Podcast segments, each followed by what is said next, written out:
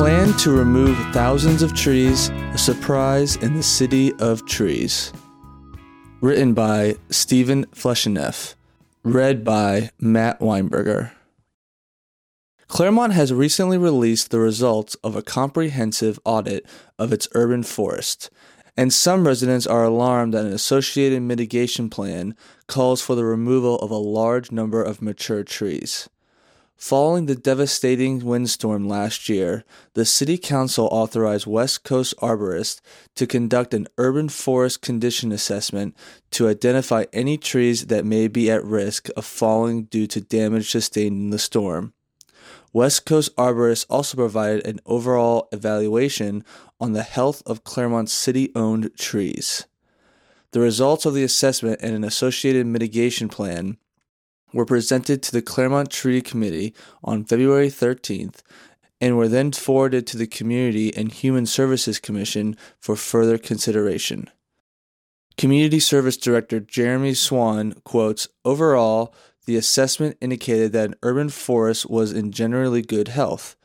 However, they found that certain species of trees were more affected by the windstorm than others, and that these species were at greater risk of failure should another windstorm of the same magnitude occur.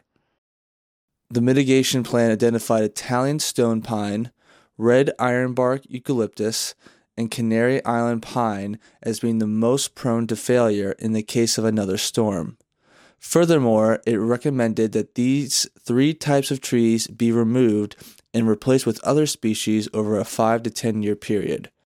According to the Community Services Department, 34 Italian stone pine, 20 red ironbark eucalyptus, and 20 Canary Island pine fell during the windstorm. A whole another 19 of these three types were considered high risk and should be cut down. There are 108 Italian stone pine, 408 red ironbark eucalyptus, and 848 Canary Island pine remaining, all of which would be replaced over time.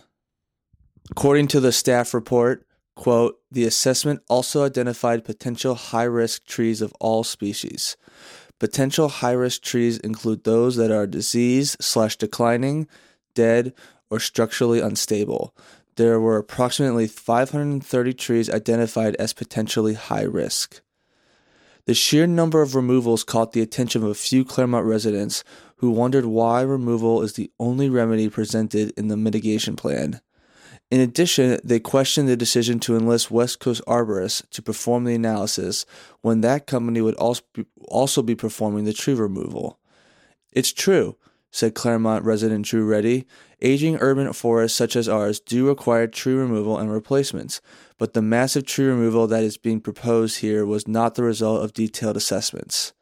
Our trees provide so much value to our cities, and for this reason, for all but the most high risk trees, those that are dead, dying, or diseased, more thorough risk assessments are warranted. Bob Grecki wrote to the Community and Human Services Commission it is questionable that entire species should be removed when only a small percentage of the trees failed during the windstorm and only a tiny percent of those remaining are high risk.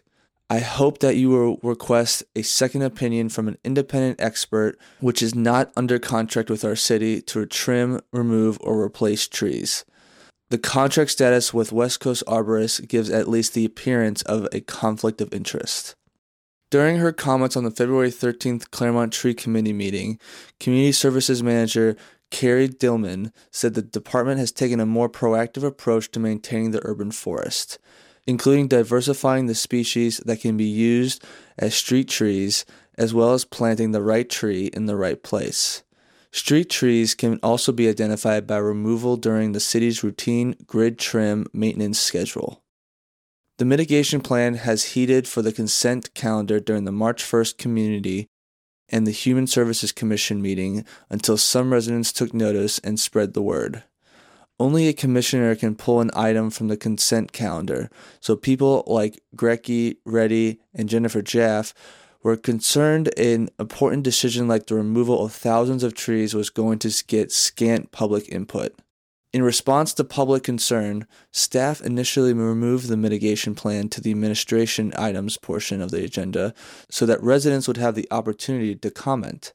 However, on Tuesday, Swan said in an email that the plan had been pulled from the agenda altogether so that his staff could conduct further research. Swan quoted, We are going to complete further analysis and review of the item and bring it back at a later date. Drew Reddy, the Claremont resident, chimed in When it comes to pine trees that line our streets, every tree is not a nail, and our only tool is not a hammer.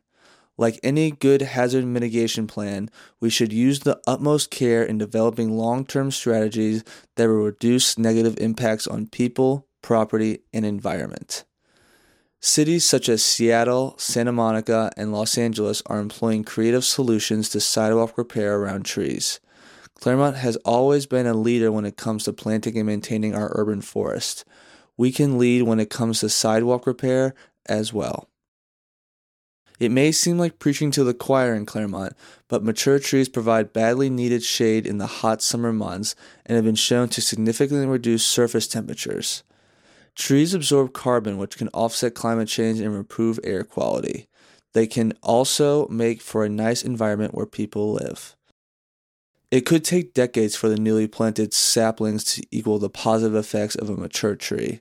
Plus, the ones to keep new street trees watered the, is the responsibility of individual property owners, so there's no guarantee residents will keep them alive. Jennifer Jaff quotes We all experienced the trauma of the 2022 windstorm and the fallen trees.